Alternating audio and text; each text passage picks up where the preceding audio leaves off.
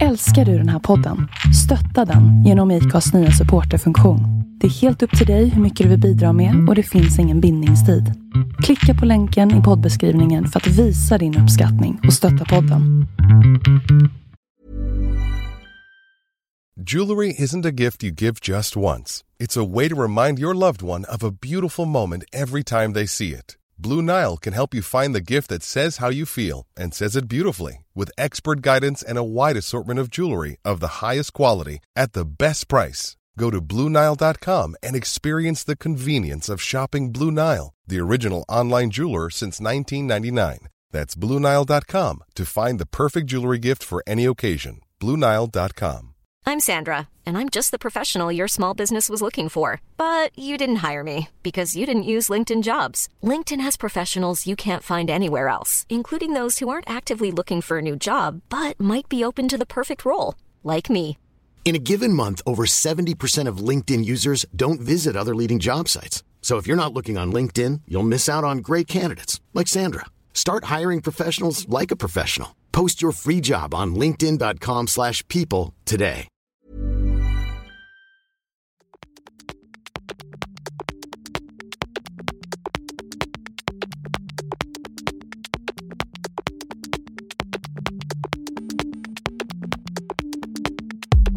Årets första avsnitt tar avstamp i skiftet mellan 60 och 70-talet när något började hända med friluftslivet.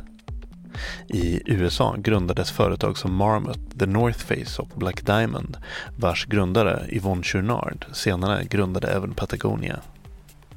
I Sverige hade Åke Nordin tillverkat en egen ryggsäck med en ram av trä som gjorde att han kunde fixera den tyngre delen av packningen högt upp.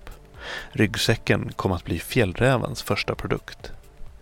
Det är även vid den här tidpunkten som Bo Hilleberg tillsammans med sin fru Renata kommer att bygga en helt ny typ av tält. Jag heter Magnus Ormestad och det här är årets första avsnitt av podcasten Husky. Det är nytt år och jag är oerhört glad och stolt att kunna presentera ett nytt samarbete för 2017. Podcasten Husky kommer från och med nu att ha stöd och sällskap från Naturkompaniet.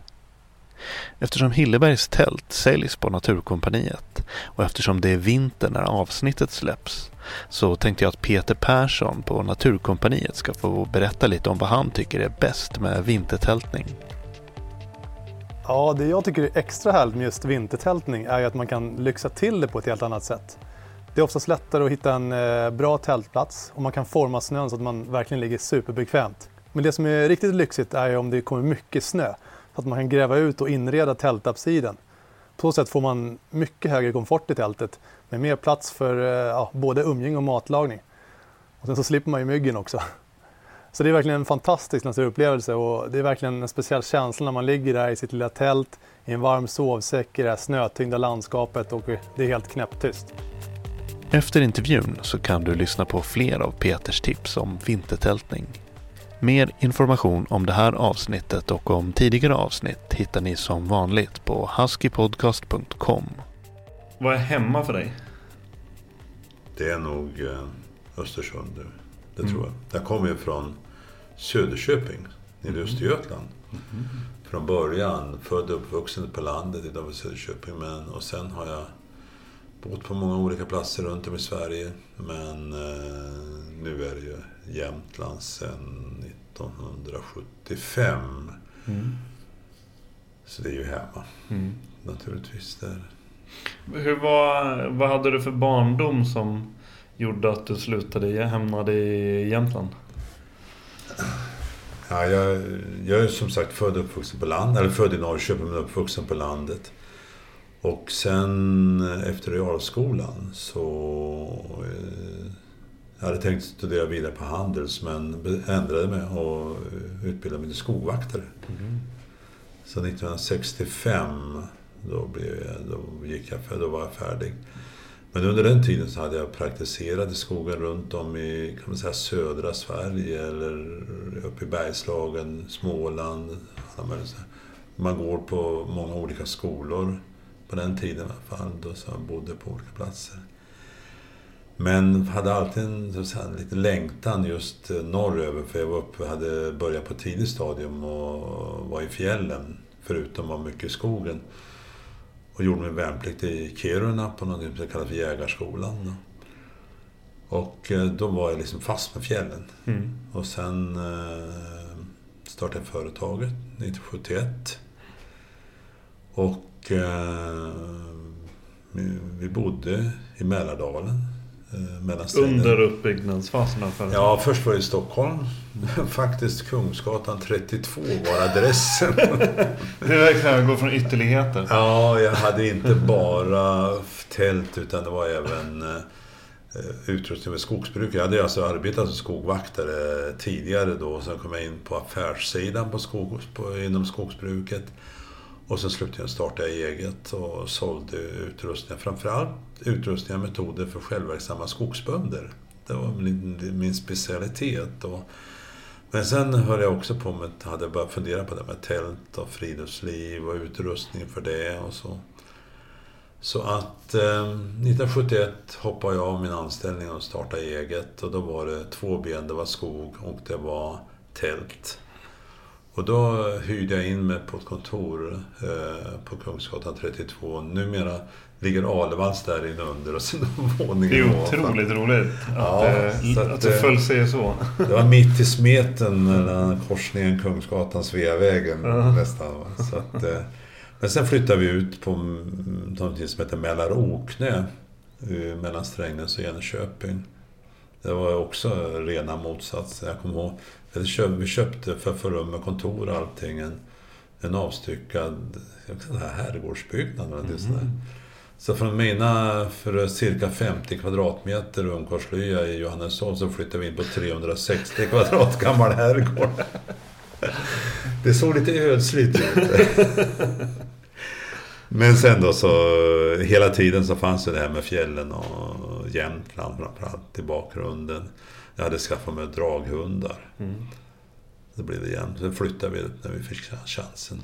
Men nu ska jag dra tillbaks till, eh, dra dig tillbaks till, till eh, barndomen och din uppväxt. Mm. För att, eh, vad, hade ni, vad levde ni för eh, typ så semestrar och aktiviteter tillsammans med familjen och dina föräldrar? Var ni en eh, svamp och bärplockarfamilj? Eh, eller blev det här ditt, ditt spår att du skulle bli skogvaktare? Var det någon slags motreaktion mot någonting? Eller blev det som en naturlig eh, förlängning på dina intressen? Alltså, vi tillhörde eh, alltså, arbetarklass. Min pappa arbetade bland annat som skog, skogsarbetare och så vidare. Så att det, det var väl ett, ganska enkla förhållanden, ingen stor ekonomi om man säger så. Vi ägde inte ens en bil. Så det blev ju mycket eh, hemomkring i skogen. Och jag gillade det där från början, att vara ute och knalla i skogen. Eh, jag tyckte exempelvis om att gå ut i hagen utanför husen när det var lite dåligt väder. Jag gillade det där när det, blod, när det drog i tallkronorna och så vidare. Eh, gillade ut och gick. Eh, lärde, mig, lärde mig en del. När räven skällde och rådjuren skällde på det. Det tyckte jag var fascinerande. Mm. Ljud och sånt. Så att, Men var det, var det som en drömmare som eh, drömde, läste så här Jack London och drömde om äventyr och expeditioner eller? Ja, det kom lite senare. Men sen eh, kom ju... Ja, Jack London är bra. Eh, det finns, fanns flera sådana. Så att, eh, men sen, jag minns efter realskolan så jobbade jag först ute i Arkösund på restaurang. Men sen kom jag in då och började eh, jobba på kontor. Jag hade gått handelslinjen på realskolan. Men då, ungefär samtidigt som jag tänkte gå vidare på handelsgymnasiet så bestämde jag nej, jag ska ge mig in med skogen istället. Jag kände väl helt enkelt när jag, då bodde jag i Norrköping och jobbade där, att det, det var nog inte riktigt min grej det här. Kontorslandskapen. Då du eh, valde hellre skogslandskap än kontorslandskap. Ja, det kan man väl säga. Så att det blev då så att jag hamnade istället på en skogsbruksskola, en grundläggande skoglig utbildning nere i, utanför Vetlanda. Och sen fortsatte det. Uh, och den här värnplikten, vad, vad blev det ytterligare någon slags... Befäste du ytterligare dina intressen och din passion? Eller blev det någon slags ögonöppnare för kanske lite mer extremare Nej. liv? jag sökte mig dit. Alltså för att eh, det, är en, det var en ganska speciell utbildning. Man skickades dit från olika förband och utbildades. Jag tror det examinerades det året 190 infanterikårjägare uppe i.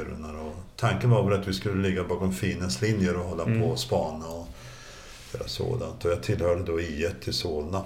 Men skickades det dit upp. Eller på, alltså jag valde, jag sökte dit och kom in helt enkelt och då blev jag placerad på I1. Men det var för att lära mig mer om fjäll och friluftsliv och så vidare. Och det var en fantastisk utbildning. Vi fick ett stormkök, ryggsäck. Och när man skulle iväg ut så fick man varsin tegelsten. Varje tegelsten, som vi kallade dem för, innehöll maten för en dag. Och var det sju sådana, ja då var det en vecka. Och vi lagade all mat själva på ett, eh, det kallas för Optimus jägarkök. Eh, officerarna hade Trangia. Köket, så det var liksom, det var lite snäppet värre. Men eh, de, vi fick lära oss allt om det här. The hard way. Eh, om du inte var tillräckligt duktig då blev du hemskickad. Mm. Till Stockholm i så fall. Men du höll dig kvar? Jag höll mig kvar. Jag tror vi, jag kommer inte ihåg exakt de 300-400 som ryckte in. Tror jag det var i alla fall. Men vi blev 197 som blev färdiga det året. Eh, kan man tala om ett, att det fanns ett svenskt friluftsliv då? Det där diskuteras ju väldigt mycket. När, för jag har varit engagerad inom Friluftsfrämjandet, Svenska Fjällklubben och man diskuterar vad är svenskt friluftsliv? När började det egentligen? Började det egentligen, har du hört talas om någonting som heter De lappländska fjällkarlarnas klubb? Nej. Det måste du studera. Alltså det var en liten eh, samling eh, gentlemän i Uppsala, Stockholm-trakten, akademiker, lite gamla militärer och sådant som, det var på äppelknyckartiden då, med benlindor och grejer. Mm. Och de, för de var ju det här med fjällen något väldigt exklusivt. Man hade ofta samer som bärare.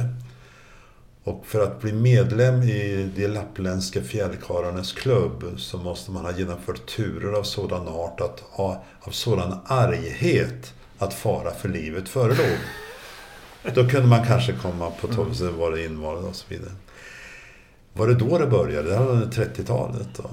Jag vet inte riktigt. Det började med att de första bestigningarna i, av, eh, på Kebnekaise och Rabot, som var först där. Ja, det finns olika uppfattningar om det där. Det var ju definitivt inte någon verksamhet som gällde för gemene man. Nej. Det kan man lugnt säga. För det var, så det var liksom inte så att du och med din familj att ni skulle ut och på något sätt aktivt så här, nu, nu ska vi ut och vandra och sådär. Utan det är mer att man vistades, man bara var i skogen helt Man enkelt. var i skogen. Ja. Jag menar, jag var ute och hjälpte pappa i skogen. Mm. Det, det var...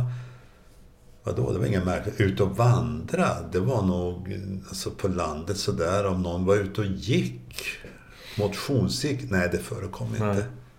Har han ingenting annat för sig än att gå omkring på vägen? Nej, alltså, alltså det, jag tror att det där Svensk Friluftsliv, där det var nog en överklass. Det, det var inte... Det var, eh, under många år så skrev man alltid in sin titel när man skrev in sig i fjäll, Svenska Turistföreningens stugor exempelvis. Det var mycket byrådirektör Hermansson ja, ja, som hade varit där. Stod, det var det. det, det var, du, kan, du såg väldigt få skogsarbetare som, mm. om det överhuvudtaget förekom. Mm. Jag tror inte ens jämtarna hade hittat fjällstugorna här Nej. utan det var ju mm. en överklassport. Så när det blev, när blev det gemene man? Eller möjligt? Var det 50, 60, 70-talet? Mm, mm. Tror jag. Um, kan, kommer du ihåg vad det var i det här vad det var i det livet? För du var inne nu på att du kände att skog att jobba som skogvaktare, det lockade dig väldigt mycket mer än att eh, gå vidare inom handels och mm. jobba på kontor och så affärsverksamhet. Så. Kan du säga vad det var i det livet som du såg som du kände att du uppskattade? Det var det liksom helt enkelt bara att vistas utomhus och arbeta med kroppen? Ja, lite grann. Sen måste jag säga att jag kanske hade en lite romantiserad inställning till skogvakteriet. Du gör ju, man behöver inte förlikna med Lady Chessels älskare, men någonting. alltså mera skog, mera biologi, mera botanik. Jag, jag faktiskt... Eh, eh, jag kände efter ett antal år ute som skogvakt att jag fick en, lite ibland en konflikt. Jag blev ju mera en skoglig ingenjör. Och när jag insåg att ett vackert bestånd började snurra kronor och ören för mig istället för att eh, fokusera okay. på naturvärden och sådant. Mm. Eh, det, var, det här var ju på slutet 60, början 70-talet där eh, den stora mekaniseringen eh, kom att genomföras. Och eh, kalhyggena började breda ut sig. Man tapp, det fanns riktningar inom skogsbruket som ville behålla det gamla biologiska, botaniska tänkandet men Eh, det blev en väldigt mekaniserad värld. Det, man var som en skoglig ingenjör bara med ett antal gubbar och maskiner och så vidare. Det, det fanns naturligtvis tjänster som var liknande mera det som man kanske tänkte sig en skogvakt skulle vara. Men väldigt många jobb var inte det. Men drog, kände du att du drogs med i det där på något sätt och att du blev lite fartblind? Och jag tror man alltid, går du, går du utbildningar och, eh, går du, och du tänker kronor och ören, skogskubikmeter och så vidare så, så blir det ju på det viset. Mm. Du, du börjar tänka lite annorlunda helt enkelt. Och det var när jag kände det där, det var några händelser som inträffade, man inte behöver dra här, men när jag kände att nej men det här är inte bra. Det är inte det här jag vill jobba med. Och um, det var faktiskt skälet till att jag jag hade tänkt att gå vidare, plugga vidare, skogsmästare och så vidare. Men jag bestämde mig för att starta eget och jag tog in agenturer, bland annat för lundningsvinschar och linkranar och utvecklade metoder för just självverksamma skogsbönder så att man i princip kunde ta hand om sina kor på morgonen och sen ta sin traktor och åka ut och fälla, kvista, kapa eller hur man gjorde och köra ut till väg på eftermiddagen så kunde man sköta det andra. Det är ett väldigt skonsamt eh, skogsbruk och faktiskt eh, för de som gjorde det också bra ekonomi på. Mm. Utan jätteinvesteringar. Och det här var liksom lite konflikter också gentemot eh, mitt sista arbete när jag startade eget, det var inom ett företag som är Skogsmateriel AB, låg nere i Stockholm då. Ägdes av Skogsägarnas riksförbund. Och där blev det lite konfliktartat när man tänkte, ja, ska vi eh, sälja utrustning för, till bönderna när nu skogsägarrörelsen hade investerat i stora maskiner? Mm. Ja, den konflikten kände jag... Ja, det, var lite, det, var inte, det var inte så kul. Och då hoppade jag av och startade eget. Och, började jobba själv mot eh, självverksamma skogsbönder och så vidare. På ett sätt som jag tyckte var miljömässigt riktigt. Eh, det låter väldigt mycket, dels de där tankarna att det var miljömässigt riktigt. Men även bara det faktum att, att säga upp sig och, och vara entreprenör. Mm. Det känns spontant så känns det som att det var lite före sin tid, eller? Det var inte jättevanligt att göra det då? Nej, det var det inte. Vad, vad var det för ådra i dig som gjorde att du tyckte att det var rimligt att börja importera och, och agentur och så? Jag tror jag har någon, någon farbror som var lite liksom, fanns väl någon, någon gen. Den var inte hos min, ja. Min mamma var föreståndare i någon lanthandel mm. Eh, på landet. Det har väl funnits någonstans i generna. Men sen har jag alltid varit lite obstinat och uppkäftig och, och sådär vidare. Så att, eh, det var en kombination av mycket och jag lyckades också. Jag fick ytterligare en agentur, vad heter Norrlandsvagnar, personalvagnar för skogsbruket som mm. gubbarna när de satt och jobbade ute i skogen kunde sitta på. Jag menar, när jag jobbade i skogen då var det en brasa. Och så vidare. Men uh, sen kom det bestämmelser om bättre handhavande och skötsel av gubbarna när de var ute och så vidare. Så att den, det var de, kanske tre ben egentligen. Så jag började med tälten, det var personalvagnar för skogsbruket och det var utrustning för självverksamma bönder. Det var mm. Den kombinationen. Mm. Och det gav, jag, jag, kunde inse att jag kunde, skulle kunna få in så mycket pengar så jag kunde försörja mig. Då var jag fortfarande ungkarl. Sen träffade jag min fru då, nere i Österrike. Och hon kom upp så då blev det plötsligt lite mer ansvar. Men det gick vägen. Mm. Um, då två saker som blir aktuella nu då. Dels, du åkte, du, du åkte på skidresa till Alperna. Ja, där träffade jag henne. Mm. Och det var också, då, skidresa till Alperna, det var liksom... Det blev en någon fortsättning på ett intresse som du fick upp i Kiruna då med alpin åkning? Ja, det, det, det hängde ihop allting. Mm. Det är klart att utförsåkning... Ja, det låg ju i korgen på mm. som med allt annat. Om allt ifrån längd, vanlig längdåkning, vandring, kanot, allt möjligt sådant. Mm. Det hänger ihop. Men jag har aldrig varit någon, aldrig varit någon stor utförsåkare. Och jag började med klättring också då på den tiden. Så jag höll på med det dessutom. Mm. Så.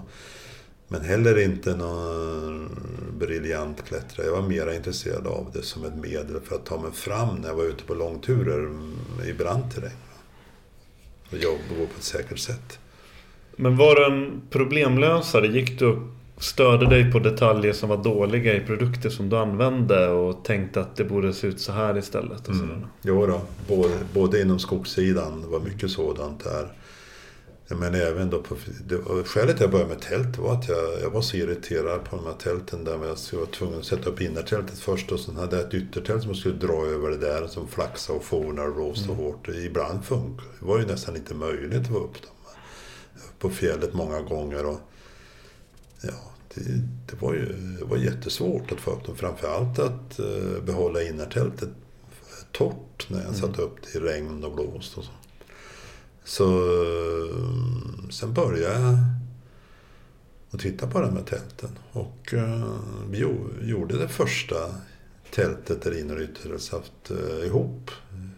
Vi har tittat mycket på andra men mig vetligt så var, var jag den första som gjorde det. Det var ganska logisk lösning. Mm, verkligen. Men var, var det någonting som kom till dig? Var det en lösning som kom till dig? Ett så här uppenbart så här hevreka ögonblick eller var det en lång process som du laborerade med olika varianter eller?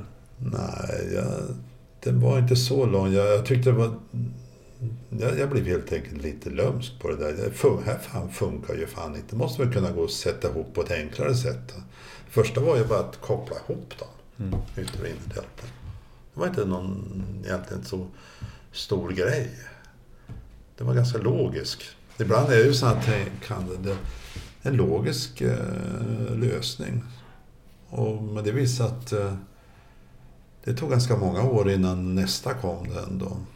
Och det var ju roligt att Renate, som är fru heter hon, hon, hade egentligen, hon kunde väl sy lite grann. Men hur det var så började vi och hon hjälpte till. Och, ja, på den vägen blev det. Men var det något slags, sökte ni något slags patent för det här? Nej. Eller var det bara ett nytt sätt att göra det? Jag tror att vi hade kunnat söka patent på men ja, men det fanns ju inte i föreställningsvärlden. Och mm. Ekonomin var ju inte så strålande. Nu idag om du kommer och får en sån så kan du springa till en inkubator på en universitet eller Alm. Det fanns inte på den Nej. tiden. Vi pratar alltså slutet 60, början 70-talet. Det fanns ingen sån hjälp att få. Du var ju tvungen att klara det på egen hand. Um, vad var den tänkta målgruppen när ni började med? Kan man, kan man säga att det var sporttält som ni gjorde? Sporttält är väl fel uttryck. Det, det, var, det var fjälltält. Fjälltält? Va? Ja, det, jag tror man kan, det, det, var en ganska smal faktor. Det, det var de som vandrade i fjällen. Det var det som var tänkt att uh, bli min uh, målgrupp. Uh, hur mottogs de här nya modellerna? Det togs alltså väldigt, väldigt positivt. Man kan väl säga att vi blev snabbt kända för det här var väl precis ett behov som väldigt många hade haft. Mm. Och plötsligt så fanns det där. Så det, det gick mm, oväntat snabbt och positivt. Eh, ja, vi, som sagt, vi hade ju inte mycket pengar att eh, investera i marknadsföring och sådant, men lite grann blev det ju i varje fall. Och, eh, ja, det fick en väldig start. Det dröjde bara ett par, tre år innan första buden om att köpa upp företaget kom. Alltså, det var helt otroligt. Varifrån, vad var det för typ av företag som ville köpa upp då? Eh, det var exempelvis den icke helt okände Olle Stenhammar, optionsmäklare, OM. Du vet vem det är va? Nej. Jo, han är en av våra främsta finanskillar. Mm. Eh, suttit ordförande på Haglö, på Haglös, alltså Ar, ja, vad heter det? Aros? Nej. Ja, i varje fall stora finansbolagen. Eh, de köpte, och det låg väl Bonniers bakom honom. Och eh, de bestämde sig för att slå sig in på den här branschen och köpte Haglöfs och något som hette... de, de var- namnen är borta numera. Men har hela den koncernen. Det gick, man gick in på fritidssidan. Mm. Eh, Volvo var inne på att eh, starta frilufts... Jag tror de köpte Jofa i Malung. Det var så här, Mm. De var intresserade av att köpa, men vi höll fast. Sen, sen etablerade vi ett samarbete med företag i Malmö som Nordiska Fjäder. Gjorde Caravan dunsovsäckar Mm. under några år, men sen avbröt vi det. Men det blev en väldigt nacho-boom på allt. Ja, men jag tänkte säga, men det måste också vara ett tecken på att det vi pratade om för en tid sedan, just det här med svenskt friluftsliv. Nu, måste, nu verkar det ju bubbla väldigt mycket Mm. under ytan. Nu börjar det hända grejer eftersom ni når ut med det här, folk är intresserade av era produkter och de här stora finansjättarna är intresserade av att investera och börja vädra, vädra vinster. Så nu måste det, under 70-talet så måste det väl börja komma det här med fjällvandringen och på ett mer kommersialiserat sätt. Det tycker jag nog. Alltså det, det var därför jag sa fram till 70, någonstans här, 40-talet till 70-talet. När började det egentligen? Men 70-talet tror jag man kan säga att då, då boomade en del. Mm. Kanske det hade väl börjat lite grann på 60-talet. Men eh, det där har nog säkert Svenska Turistföreningen bättre koll på. Och de kan, har ju statistik på Mm. Ja, sån här. Alla årsböcker och så. Ja, ja de kan ju förmodligen ha statistik på hur mycket folk har övernattat i stugorna. Just det, just det. Det, det är ju en väldigt pålitlig källa. Mm, Men jag misstänker att de skulle komma fram till ungefär samma. Jag har, jag har inte gjort någon närmare Nej. undersökning om det. Men I varje fall så var det, det var ganska lätt att komma fram. Och det en annan, finns en annan indikator. Och det är att Fjällräven startade på 60-talet. Vi startade i nästan skiftet 60-70-talet. North Face började. En massa av sådana här företag startade vid den tidpunkten. Man, det är ganska roligt, vi har ju internationella mässor. Eh, Den stora mässan i Europa ligger i Friedrichshafen och i USA är det Salt Lake City. Och det här är en, sett internationellt en ganska liten, vi, vi känner ju igen varandra. Alltså vi, vi är ett antal gubbar som startade då på 60-70-talet. Och nu går det att titta på vad, vad hittar vi på egentligen. Mm. Men har ni... Eh, hade ni någon kontakt sinsemellan, mellan länderna? Mellan... det kom kanske först vi, senare? Vi började Sverige bara. Mm. Sen, sen kom det här under 70-talet så började vi exportera Mm. och så vidare.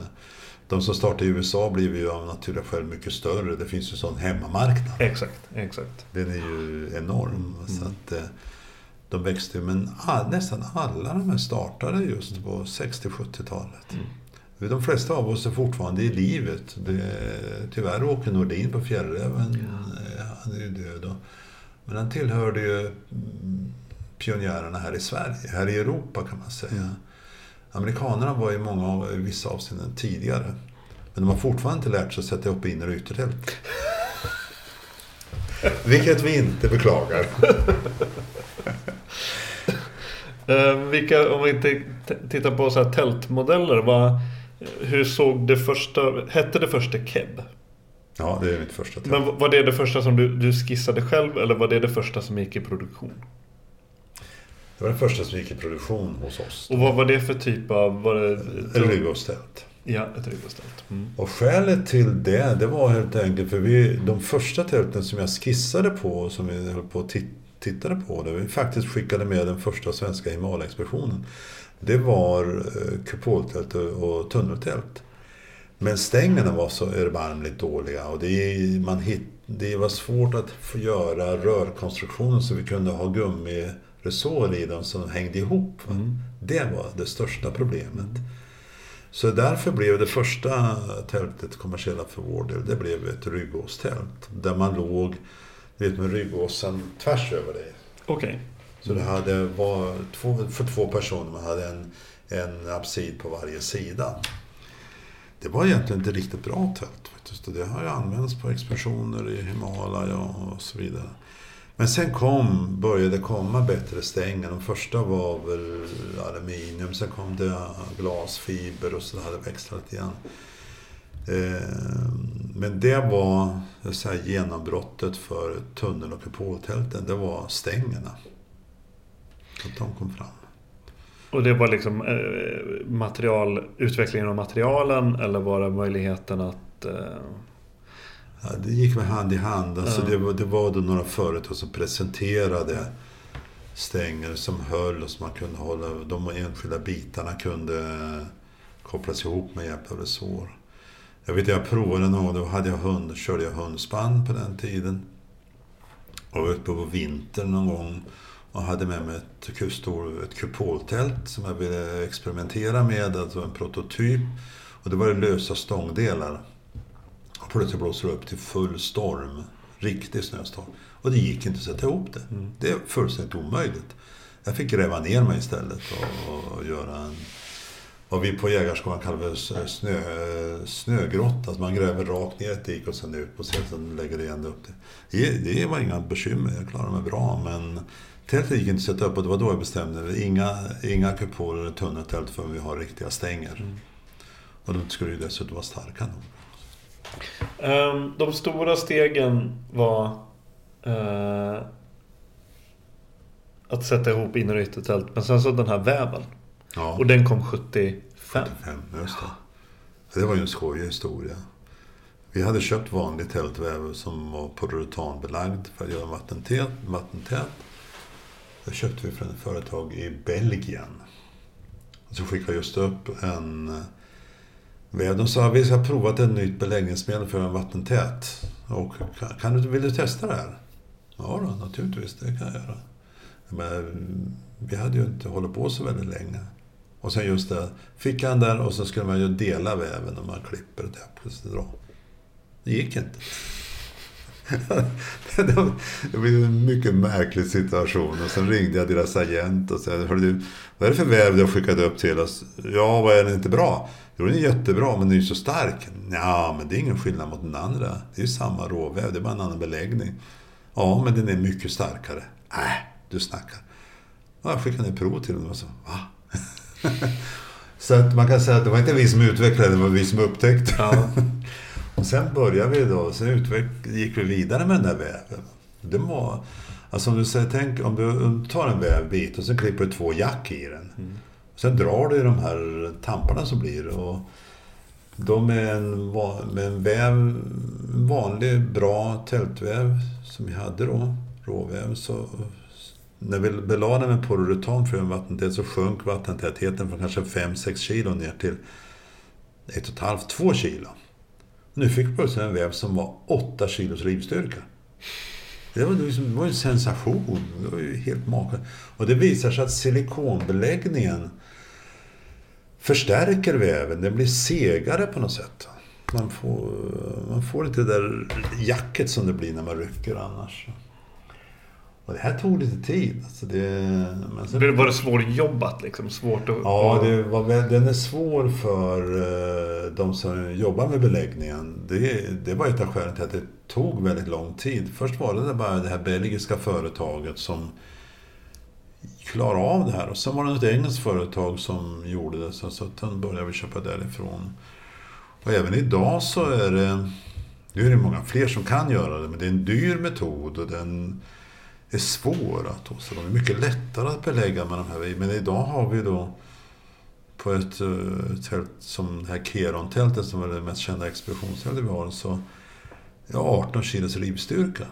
Men fortfarande säljs de mesta som säljs i hela världen ligger fortfarande kvar på 1,5-2 kilo. Och så länge du inte har en skada på väven i form av ett hål eller en reva så håller den för det som kallas för dragstyrka när du bara drar i väven. Det är detsamma.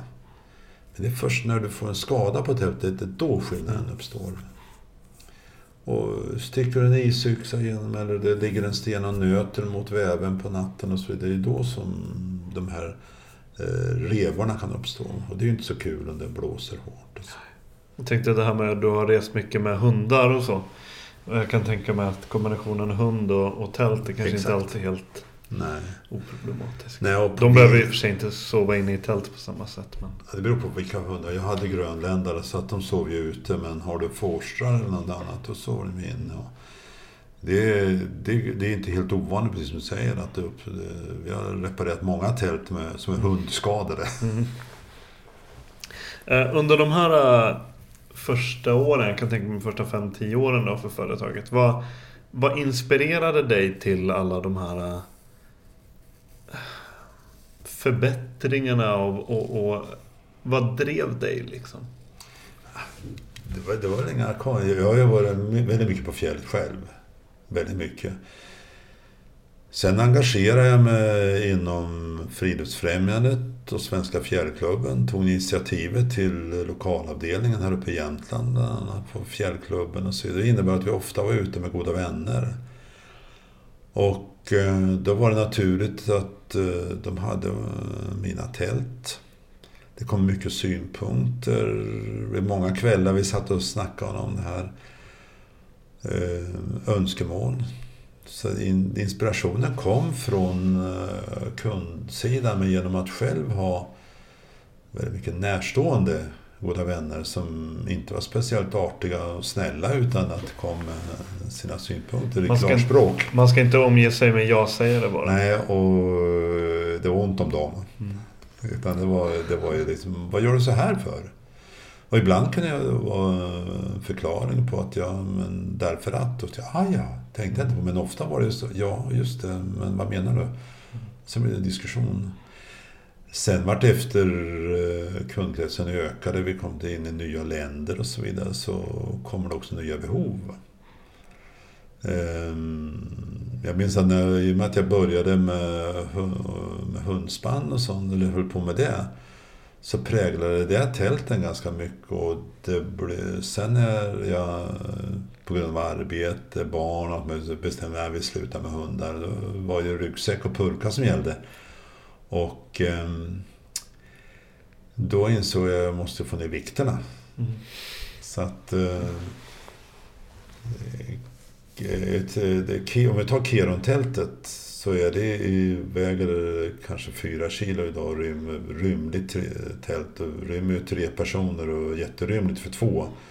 Första gången det gjordes så vägde det fyra och ett halvt kilo. Mm.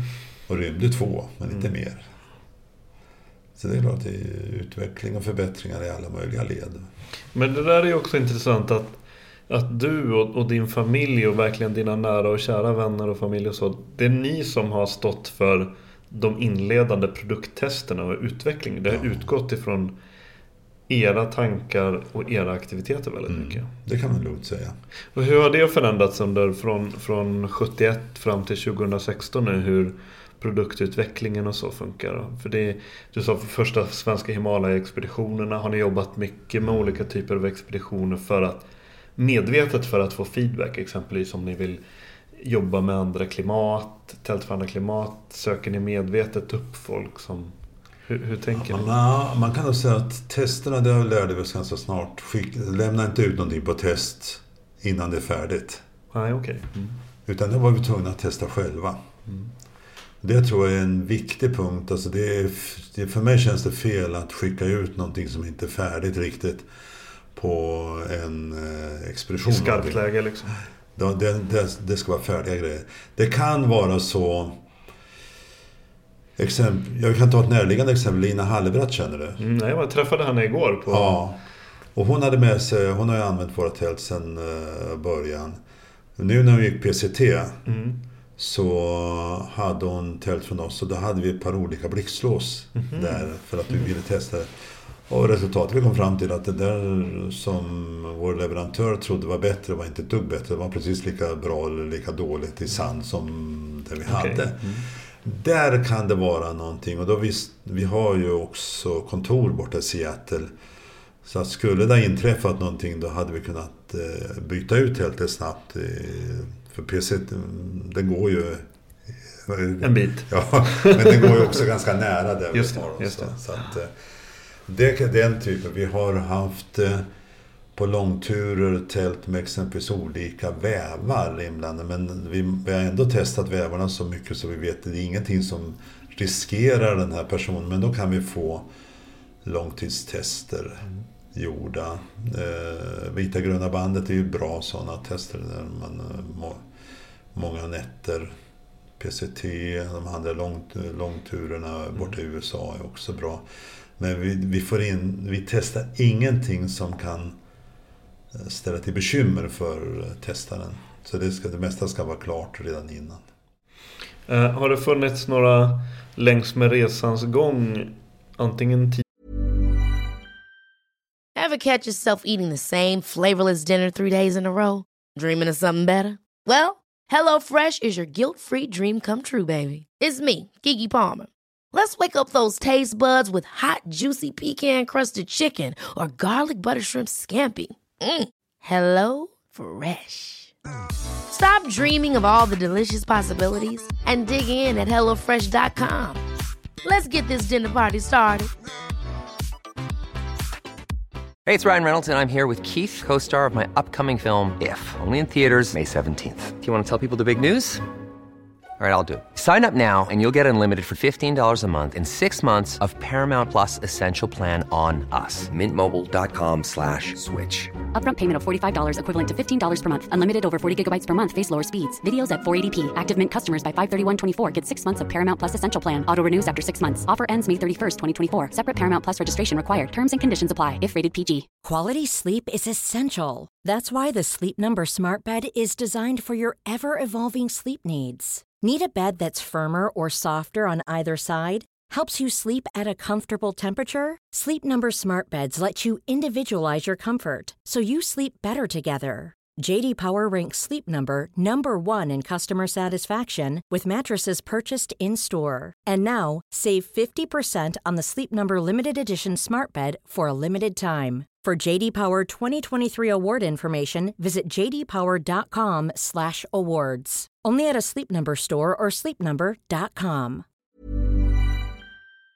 Tidigt eller senare som har det funnits företag som du har sett upp till som du har inspirerats av deras jag vet inte vad produkttänk eller något liksom. Har det funnits några förebilder hos företag? Nej, inte någon specifik genom att vi har ju gått en annan väg än de flesta andra Vi har hållit oss till tält, punkt slut. Och, och vi har hållit oss till tält och vi har hållit oss i den högsta kvalitets och med det också prisklassen. Och det finns knappt någon som har eh, gjort på det viset. Vi har någon, men nej egentligen knappast. De flesta har breddar sig ju. Vi är några stycken som håller oss till en produkt. Vi är några som gör bara ryggsäckar exempelvis. Men eh, på tältsidan är vi... Jag tror inte det finns någon i hela världen som bara jobbar med tält. Um, har det varit något steg i utvecklingen av företaget Hildeberg som har varit väldigt svårt att ta? Eller har allting Nej. varit som en, som en lång vandring som man liksom bara har... Jag tycker nog det faktiskt. Vi har inte haft någon sån här riktig dramatik. Jag menar, vi insåg ju på 90-talet att vi kunde inte fortsätta tillverka i Sverige. Det blir för dyrt helt enkelt. Det gick inte.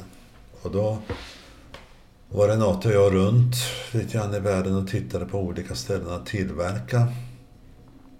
Och på det, det här var ju 90-talet. Bland annat när vi var i Kina och tittade så träffade jag någon fabrik besökte dem och vi var så lite skeptiska.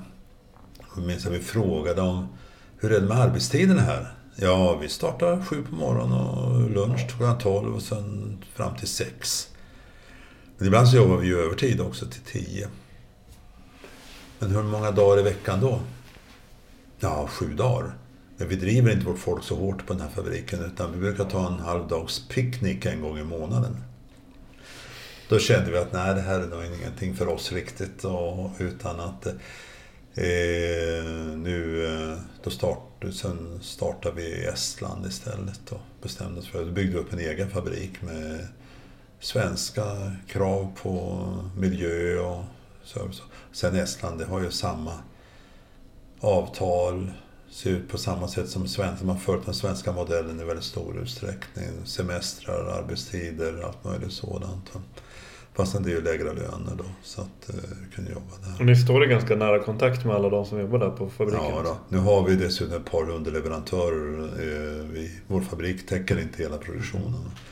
Men de arbetar väl under precis samma förhållanden. Så det är bra. Och nu ska jag väl påpeka att idag så känner vi flera kinesiska fabriker som har alldeles utmärkta förhållanden. Alltså så att man inte... Jo, det har ju skett en enorm utveckling. Det har ju skett en enorm utveckling där borta. Så att eh, vi, har, vi har tillverkat eh, lite grann borta i Kina, borta i Vietnam. Men för närvarande har vi ingenting där borta. Men vi köper däremot vävare från Sydkorea, stänger från Sydkorea. Och vi tycker att det har skett stora förändringar. Men dessutom så det är ju inget billigare för oss att tillverka där borta. Det kostar lika mycket. Vi tillverkade en, en militärorder, en delar av en militärorder borta i Kina. För vi hade inte, helt enkelt inte kapacitet till det. blev 15 procent dyrare än om vi hade sytt på egen fabrik. Och sen så under eh, väldigt mycket utveckling och tillverkning så själva närheten är väl värt otroligt Oh ja, mycket också. oh ja. Det- Såväl geografiskt som språkmässigt. Och, Mm. Nej, jag tycker det var en väldigt stor fördel, men jag vill betona att jag liksom inte vill tala ner den asiatiska tillverkningen. För det finns många duktiga företag där borta och så vidare. Så att det, det, det tror jag är viktigt att påpeka. Men man, man, jag har sett fabriker i Östeuropa som har betydligt sämre standard än vad eh, de fina kinesiska fabrikerna har. Samma som i Vietnam och sånt. Så att, eh, det är viktigt att hålla sig. Man, man, tar, man får bedöma tillverkare från tillverkare. Hur mycket kan man förändra ett tält egentligen? Vilka, vilka, vilka delar, om man, om man tänkte ha ett projektet, projektet tält, du sätter upp det på väggen här på en tavla. Vilka, vilka delar går man in och tittar på när man ska utveckla och förfina och förädla och förbättra, förbättra en produkt? Liksom? Eller komma med en ny, komma med en ny eh, modell. Det är som väven till exempel. Ja, då- om vi tar eh, materialen först, va, både, och det är vävar och stänger och blixtlås och sådant. Där bedriver vi ett kontinuerligt samarbete med tillverkare, duktiga tillverkare. På att förbättra olika egenskaper. Eh, Nu exempelvis, eh, vi försöker plocka bort fluorkarboner och sådana här saker och det är inte det lättaste. Det gör vi i samarbete med de här tillverkarna. Det gör du, tar du bort en, exempelvis en impregnering, fluorkarbon, och byter ut mot något annat, då kanske du får en annan effekt istället. Va? Ehm, som inte alls är bra.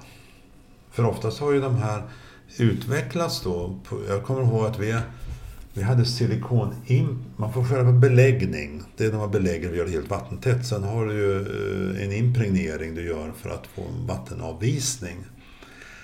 Vi använde silikon också för impregnering.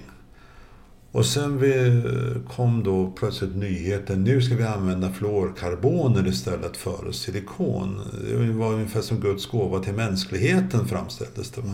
Och fluor använder man ju i tänder och det är ju jättebra, fantastiskt. Ja, sen efter ett x antal år så upptäcker man att det kanske inte var riktigt så bra. Så här. Men det hade, då har fluorkarboner utvecklats så att det blivit väldigt bra, duktigt på många avseenden. Och för tvättning och så. Nu tvättar ju inte vi tälten, men ändå. Det sker en utveckling. Och sen ska man säga, okej, bort med det där. Nu ska vi använda sånt som är fluorkarbonfritt. Och det kan vara ett jättejobb att få fram det. För det, det, helt klart så uppstår det nackdelar. Kanske sämre impregnering. Ja, hur ska vi komma till rätta med det? Nej, men för det, är och det är ju ett... eh, Det är ju ett problem om man ska prata hållbarhet. För hållbarhet kan man ju verkligen så definiera på två sätt. Dels hållbart för miljön men även hållbart att produkten måste vara hållbar. Så att, Mm. den, eh, så att, den inte, så att inte den som köper det vill ersätta det. För jag menar, ni tillverkar ju tält som folk har jag hört nu kan använda i ni har tält som är över 20 år gamla eller äldre till och med. Ja. Som folk använder och som ersätter. Och det måste ju vara värt väldigt mycket det också. Alltså ur hållbarhetssynpunkt så finns det väl ingenting bättre om det inte skadar miljön i sin befintliga form. Så, utan man, att det, utan man talar mer om när det är slutanvänt. Om man kan köpa det och barnbarnsbarnen kan använda det hemma i trädgården. Alltså 30-40 år. Vi har ju många tält, så det är lite Relacho som från 70-talet som vi får rapporter om. Ja, det funkar fortfarande. Det tycker vi är jätteroligt. Och, då är det, och om vi då ställer det i aspekt till hur mycket bättre vävar och stänger och allt möjligt sådant är idag. Men det är klart, ska du använda, använda på en expedition och du står uppställd på en glaciär på 5000 meters höjd i ett par månader i ett basläge. Då är det inte mycket kvar av det. Nej. Då är det Nej, mest skräp. Precis. Eh, Men så, så då är materialet väldigt viktigt och då är det som sagt väv men även eh, pinnar och så. Men även annars, vilka Modeller. nya lösningar kan ni komma med på? Man kan säga som så att idag så... Eh, vi får ju många olika kundkategorier och det är med tält som med skor allt möjligt sådant. Folk vill ha det som är optimalt för just den användningen de har tänkt sig. Så det är väl den riktningen det går med att man säger att ja men okej, kajakpaddlare, det har vi i och för sig gjort tält för dem, men det ska, de, de gjordes ju specifikt för dem. Eh, Det ska kunna stå på en klipphylla. Eh, fristående. Du ska, ju- man, måste, man måste förankra så det inte blåser i sjön. Men i alla fall så ska det stå för sig självt. Eh, vi ser mer en utveckling mot enmanstält. Det har vi också utvecklat. Men vi var först egentligen med enmanstält på marknaden. Och fick ovett av folk som tyckte att ja, men det där är ju fräckt. Eh, fjällvandring ska vara en social verksamhet. Man ska gå tillsammans. Men jag kommer ihåg en kompis jag som var ute och provade våra första enmanstält. Acto heter de där.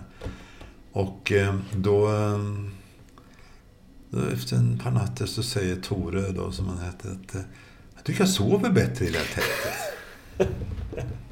Ja, det låter ju konstigt men jag måste ju hålla med dig. Så. Då tänkte jag på, ja men ligger man i ett tvåmanstält, de är ju inte så stora, man ligger och väcker varandra och man rör på sig. Nu står vi varsitt, det var ju kungligt. Så det var... Nej, så sen, då, sen upp till, eh, tar man fram enmanstält som ska klara expeditionsförhållanden, höghöjd eller... Vi är väl framför allt kända för att göra tält som klarar Nordpolen, Sydpolen, Grönland och så vidare. Det, det där är det väldigt mycket som används då. då får du, så det är nog det. Det, det är nog eh, just för specifika kundgrupper. Vi har tagit fram tält som vi inte tycker man ska använda på vintern. Men vi har, genom att vi säljer så mycket över hela världen, eh, folk kommer aldrig ut i snöförhållanden. Du kan göra lättare tält. Du behöver inte lika mycket luckor för myggnät och så. Du kan låta bli. Du kan ha öppna myggnadsdelar i det. Men det är inte så bra om man är på fjället och det är snödrev och det, man inte har yttertältet gående ner till marken runt omkring och så driver det in i innertältet. Så vi, vi säger får icke användas på vintertid, inte i snön i alla fall. Ehm, det är den typen av utveckling som sker. eh, har ni haft under den här tiden som Hilleberg gick ifrån det här svenska företaget till att nu vara ett internationellt stort, eller ett, åtminstone ett företag som säljer produkter över hela världen och har kontor i flera länder. Eh, har ni haft draghjälp, samarbeten med vissa företag inom andra, kanske, ja men säg som Fjällräven till exempel. Har ni haft något slags att ni har dragit varandra lite och hjälpt varandra lite? Eller? Vi bildade en organisation för många år sedan. Du kommer just därifrån, ja, på Saras. Just det, Scandinavian. Outdoor Group. Och där har vi ju hjälpts åt. Men även innan det så hade vi informella samarbeten. Här uppe i Jämtland har vi ju många eh, friluftsföretag. Eh, jag har också samarbetat på, på det sätt som har passat. Alltså det, Det är svårt att säga, mm, sätta på eh, fingret på, men exempelvis vi har ju sen mitten på 70-talet har jag tagit upp återförsäljare från kontinenten hit, så vi har varit på fjället då. Med hundspann, med vandringar, skidor, allt, mm, snöskor, you name it. Mm. Eh, och eh, först i början var det bara vi på Hilleberg som höll på med det här. Men vi besökte, vi hälsade på då Wallpower och Lundhags och Trangia och så vidare. grejer. Det var mest på marknadsföringssidan och vi hjälptes åt. Eh, men sen också, man kan, om man har någon leverantör som man kan kolla med någon annan. Hur, hur funkar det? Är det en bra leverantör eller någonting? Eh, samma sak på kundsidan. Man kanske ibland får lov att ringa runt och kolla. Mm. du, hur är det med den här återförsäljaren? Vågar vi lita på de här? Mm. Det... Men det, för det blir ett, ett intressant fenomen det här jämtländska navet i, i svensk friluftsindustri. För det är ju ett, mm. det är en kraft att räkna med. Ja. ja, men alltså, det är så svårt att säga att vi har samarbete på det och det och det. Så funkar det inte riktigt. Nu, nu drar, kör vi ju väldigt mycket kundutbildningar i gemensam regi. Vi har både eh, Joe, som heter... Jag var med på den i höstas. Ja, det var ju där. Ja. Sen har vi Hoa som är Hilleberg bara. Va? Mm. Men då, du, du, det är ju typiska samarbeten. Eh, SOG gör ju mer idag. Jag satt, ordförande för SOG i ett antal år, men det har ju utvecklats mycket sedan dess. Så att... Eh, Svaret på din fråga är ja. Mm. Vi samarbetar men det är svårt att peka mm. bortsett från marknadsföringssidan där det är väldigt konkret det vi samarbetar. Men sen är det ju mycket kunna slå en signal till någon. Hör du, det där. Eller har du något tips om mm. Jag behöver det och det? Eller bara gå ut på ta en fikatur. Ja, ut och fiska eller ut och ta, åka skidor och bara snacka lite. Men det, det är ju samma sak med de internationella företagen. Härom, härom året, det var två år sedan, som var Mammuts VD och med här och vi var ute och åkte skidor och tältade tillsammans. Och det blir mycket utbyte av erfarenheter och tips och sånt. På mässorna kan det hända, jag vet vad kom någon av våra argaste konkurrenter som säger till mig så här, Du för guds skull, ge inte på den där golvväven, den är fullständigt livsfarlig. um, när jag har pratat med folk om att jag skulle intervjua dig. Då har jag ibland så sagt till folk att det är väldigt häftigt. Det känns väldigt stort för att du känns som det närmsta man kan komma en svensk Yvonne Chouinard på något sätt. Mm, kanske det. Jag vet inte, men möjligt. Känner du dig som... För det är ju en... Jag har aldrig träffat honom. Nej, okay. Nej, och det är lite kul för han är en av de få men jag vet eh, en av våra återförsäljare, Transa nere i Schweiz, har ett stort jubileum. Och då var det meningen att vi skulle ha någon, eh, något jippo där. Och då skulle Ivon och jag sitta i någon eh, panel och prata om friluftslivets framtid och så där vidare internationellt. Men sen blir det inställt. Jag vet inte om de ska ha någonting i år, om jag kommer hinna med där och så vidare. Mm. Vad tänker du kring honom? Vadå? Vad tänker du kring honom? Alltså vad... Hur ser du på honom? Vad är, vad är han för... Ja, vi är nog förmodligen ganska lika. Han är, han är enligt uppgift tjurskalligare än vad jag är. Jag har mycket idéer. Sen har ju han blivit varit bredare. Han har provat på mycket mera. Men han börjar ju med egentligen det som idag heter Black Diamond. Exakt. Ja.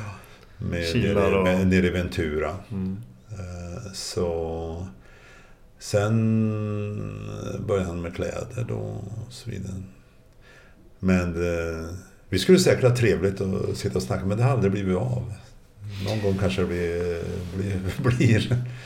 Men, men, men, känner du dig som, känner du dig bekväm i rollen som någon slags eh, vad kan man säga, outdoor-kändis, outdoor-profil?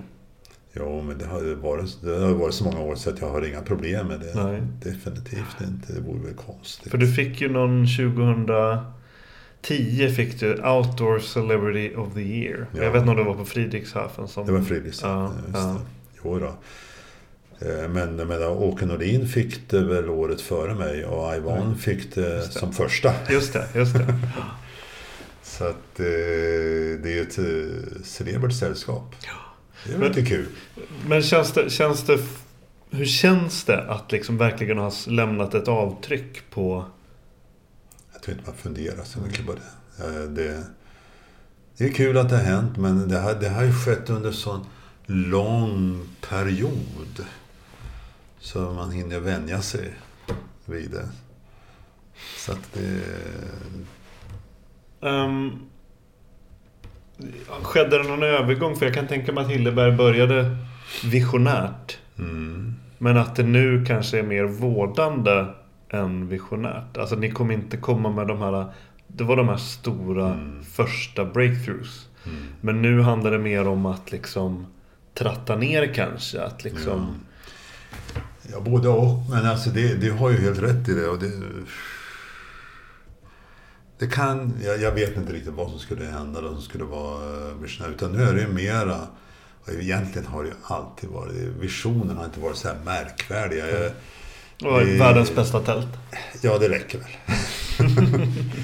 Nej men alltså, och sen så fortsätter det gnetande jobb med eh, samarbete med universitetet exempelvis i stor utsträckning.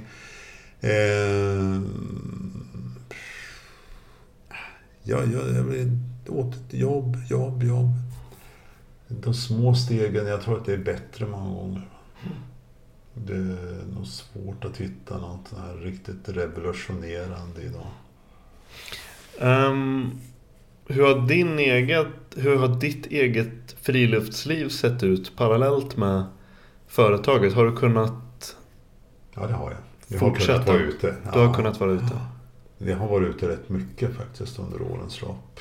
Det, både i tjänsten och eh, fritid. Och, mm, nej, det har både hemma i Sverige och internationellt. eh, varit ut- ute en del i Kanada bland annat och paddlat och så vidare. Det är ju senare år nu som vi har gjort det. Gamla gubbar som är ute. Har du, några Matchar. har du några drömturen? Nej, jag har nog inte det nu längre tror jag. Det, har gjort det mesta kanske? Ja, jag har aldrig tänkt mig riktiga drömturer. Det, det är klart att nu senast var vi och paddlade i Yukon i några veckor. Det är klart det är en sån här kul grej att checka av vad jag har gjort. Va? Men ehm, det är inte så märkvärdigt. Det, vem som helst kan egentligen göra det som har någon sån här hygglig kondition och friluftsvana. va? En av mina bästa kompisar, Lasse Fält, han som byggde upp överlevnadsenheten på försvaret. Så vi, vi har varit ute mycket och drällt omkring i olika sammanhang. Men de stora prestationerna låter jag vara. Det, de har, eh, numera eh, går jag mest ut och njuter och mår bra. Dessutom så är det, knäna börjar bli dåliga. Det, jag åker inte ut försåkning längre exempelvis. Så konditionen är väl inte densamma som för 20 år sedan. Även om jag inbillar mig det själv ibland. Men det, definitivt inte. Det tar man lite lugnare istället. Hur ser din inblandning ut på eh, företaget nu? Är du ofta och pillar på väven och design? Och... Ja, man kan säga jag är så kallad arbetande styrelseordförande först och främst. Men sen är jag fortfarande produktutvecklingschef. Så senare idag på förmiddagen nu så hade vi en genomgång med- med utvecklingsteamet. Vi prickar av saker och ting och går igenom det.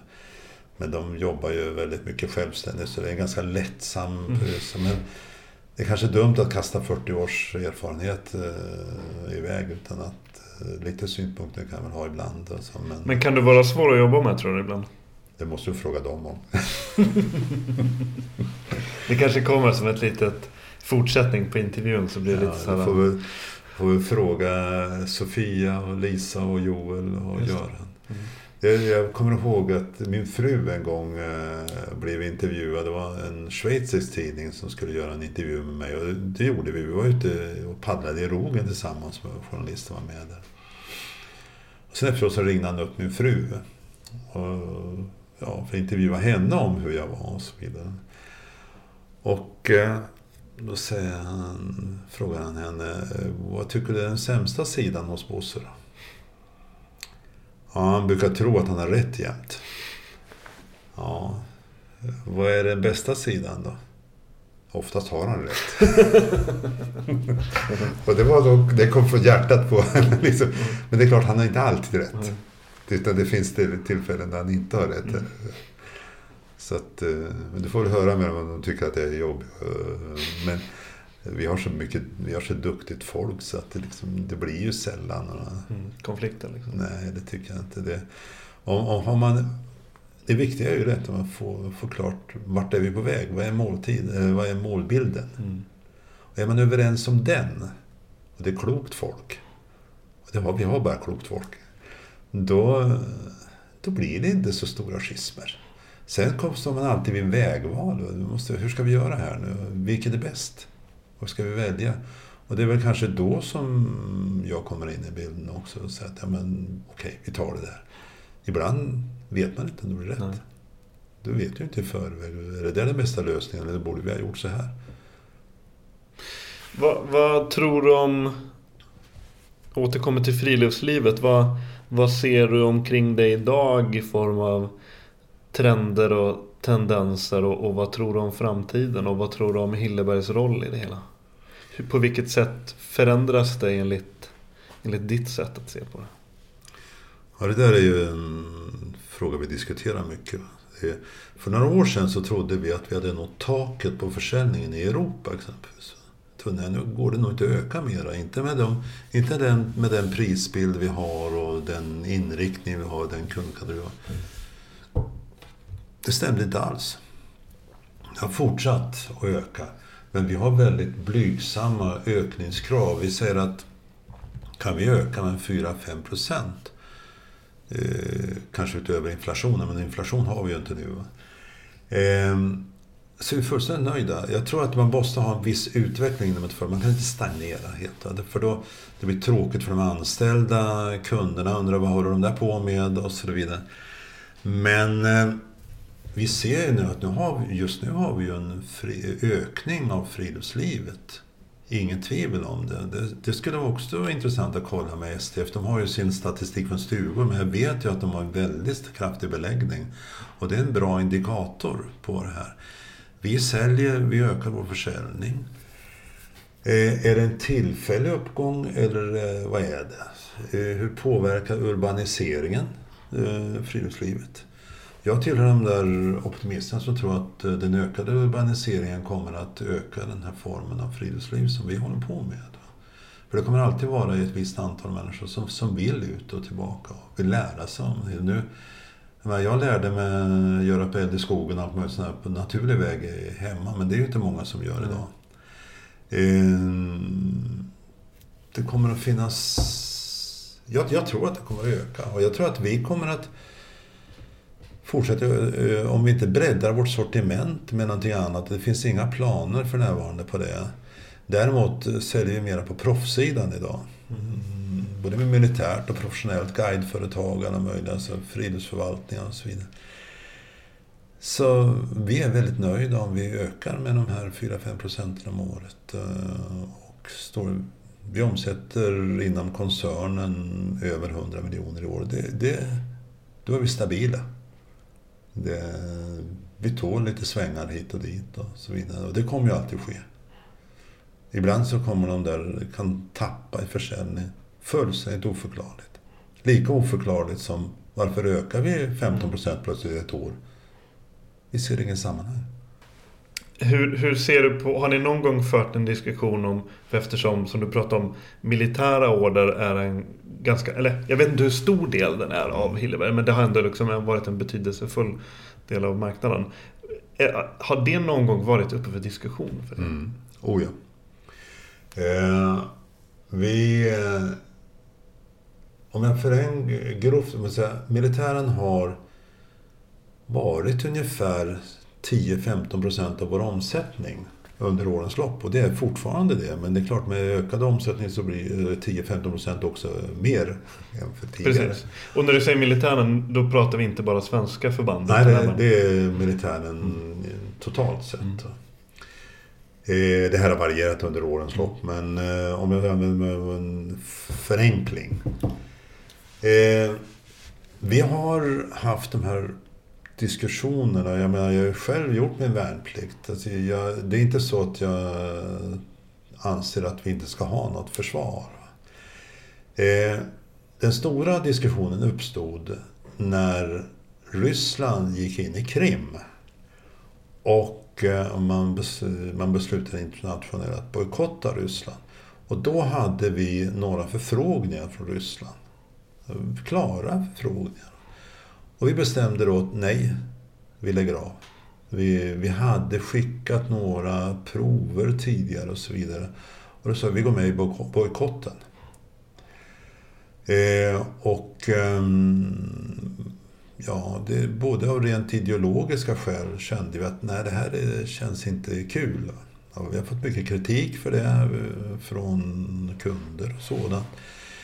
Idag har vi, vi har tagit beslut nu att vi säljer till den civila marknaden. Vi har jag tror, en butik i Moskva eller någonting sånt som vi säljer till.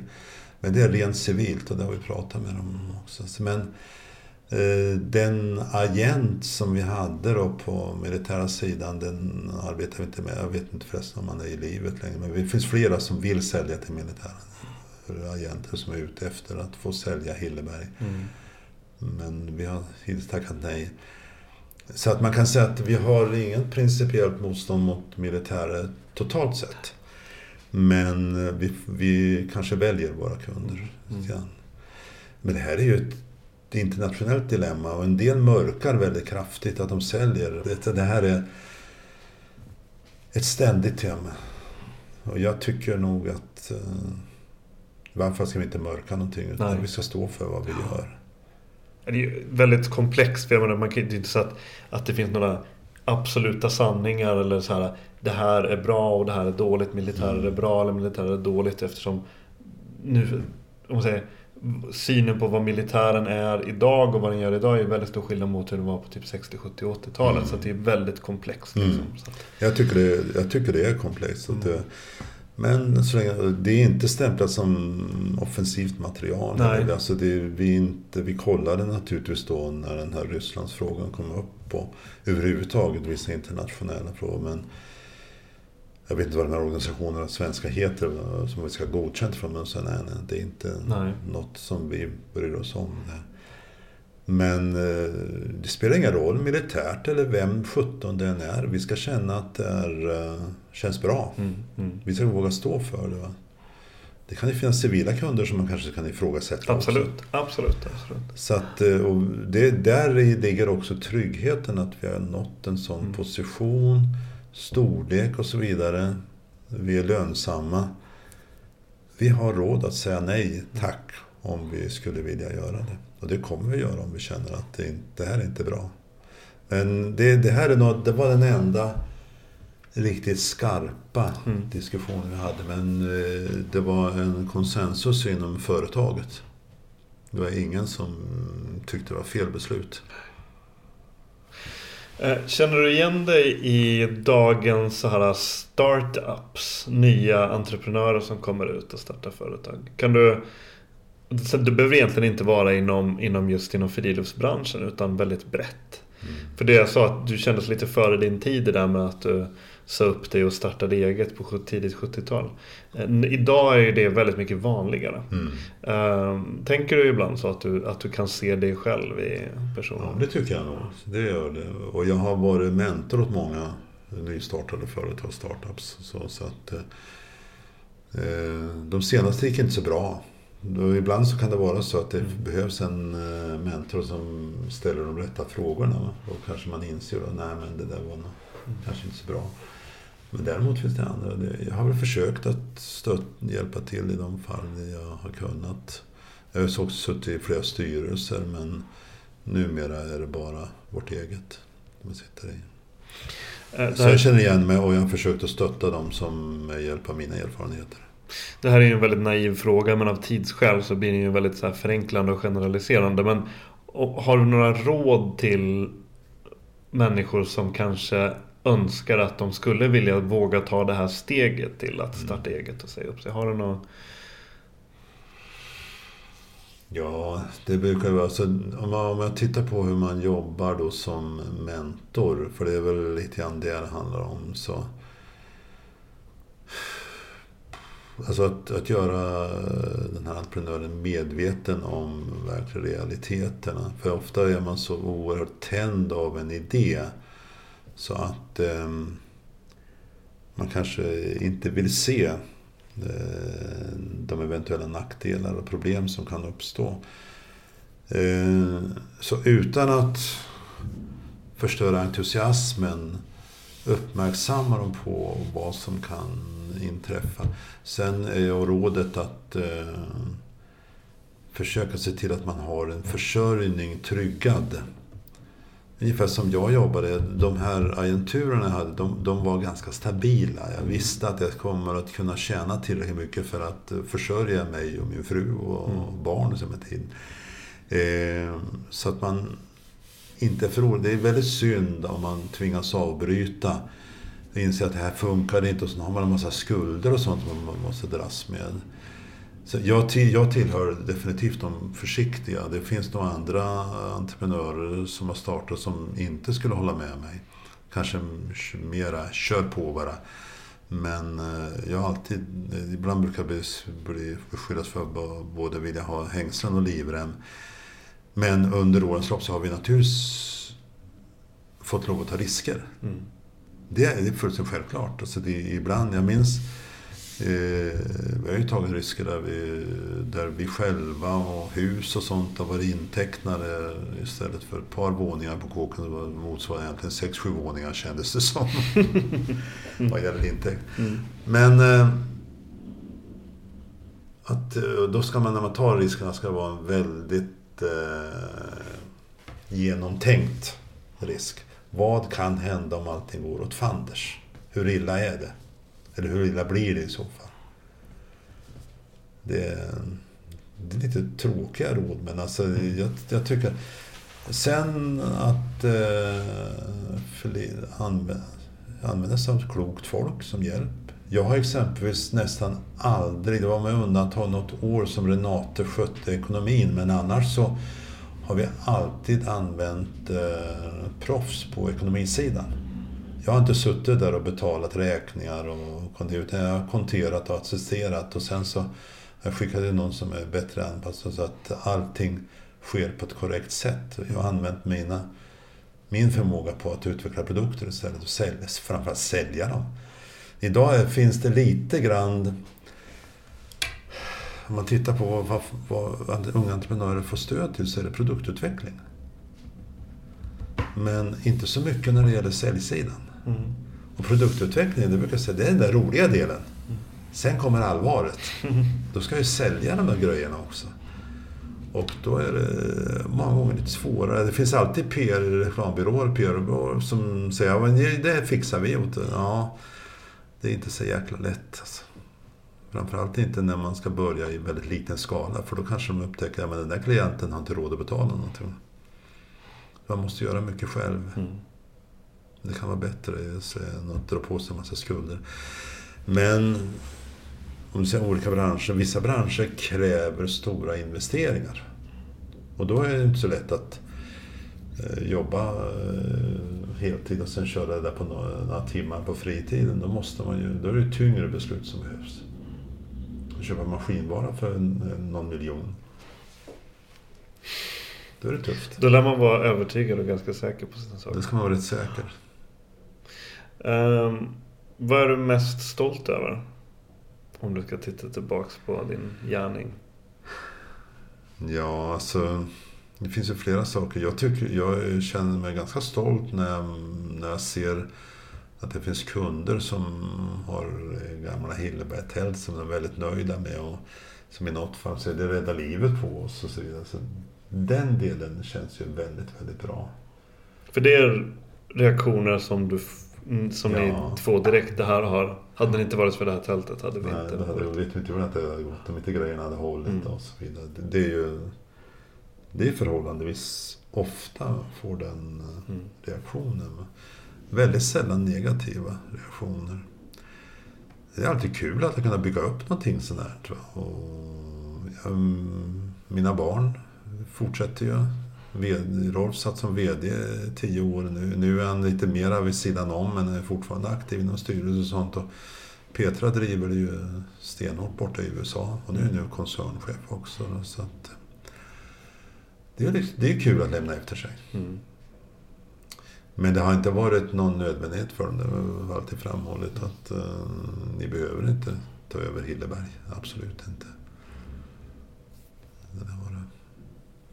Nej, det är väl det. Men alltså det man blir stoltast över det är ju när, det är när folk som har köpt grejerna känner att det här var en riktigt bra grej. Det tycker jag nog. Och annars satt förmodligen inte du här nu. Nej, väldigt klokt. uh, har du någonting att tillägga? Nej, egentligen inte. Det har väl gått igenom rätt ganska mycket nu. Tack så otroligt mycket för att du tog dig tid. Tack så du ha. Sen är det ju självklart viktigt att man vet vad man håller på med. Man måste till exempel lära sig att slå upp tältet på rätt sätt och se till att man har den utrustning och ja, kunskapen som krävs. Och här är det ju bra om man först övar på hemmaplan. Eh, man kan till exempel öva på att slå upp tältet med vantarna på och eh, alltid slå upp tältet som om det vore storm ute. Det vill säga att man, ja, man förankrar tältet ordentligt med snötelpinnar och spända stormlinor. Sen är det givetvis bra om man också kan öva när det är lite sämre väder. Det är inte alltid solen skiner på fjället direkt. Ja, utrustningsmässigt så skiljer det sig inte så mycket mot sommarsäsongen. Eh, jag tycker man ska investera i ett riktigt bra liggunderlag som isolerar bra eh, och en, en varm och skön sovsäck så klarar man sig långt. Husky finns även på Facebook, Instagram och Twitter. Husky spelas in med stöd av Holiday Club Åre och Naturkompaniet. Musiken görs av Joel Mull.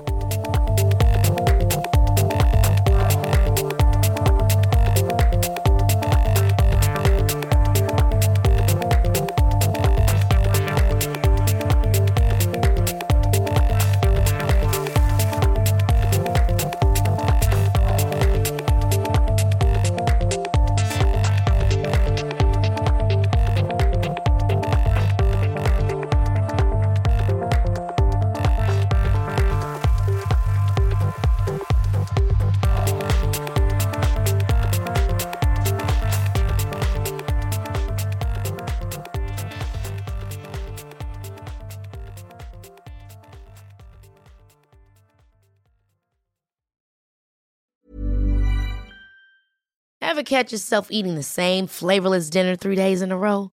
Dreaming of something better? Well, HelloFresh is your guilt-free dream come true, baby. It's me, Kiki Palmer.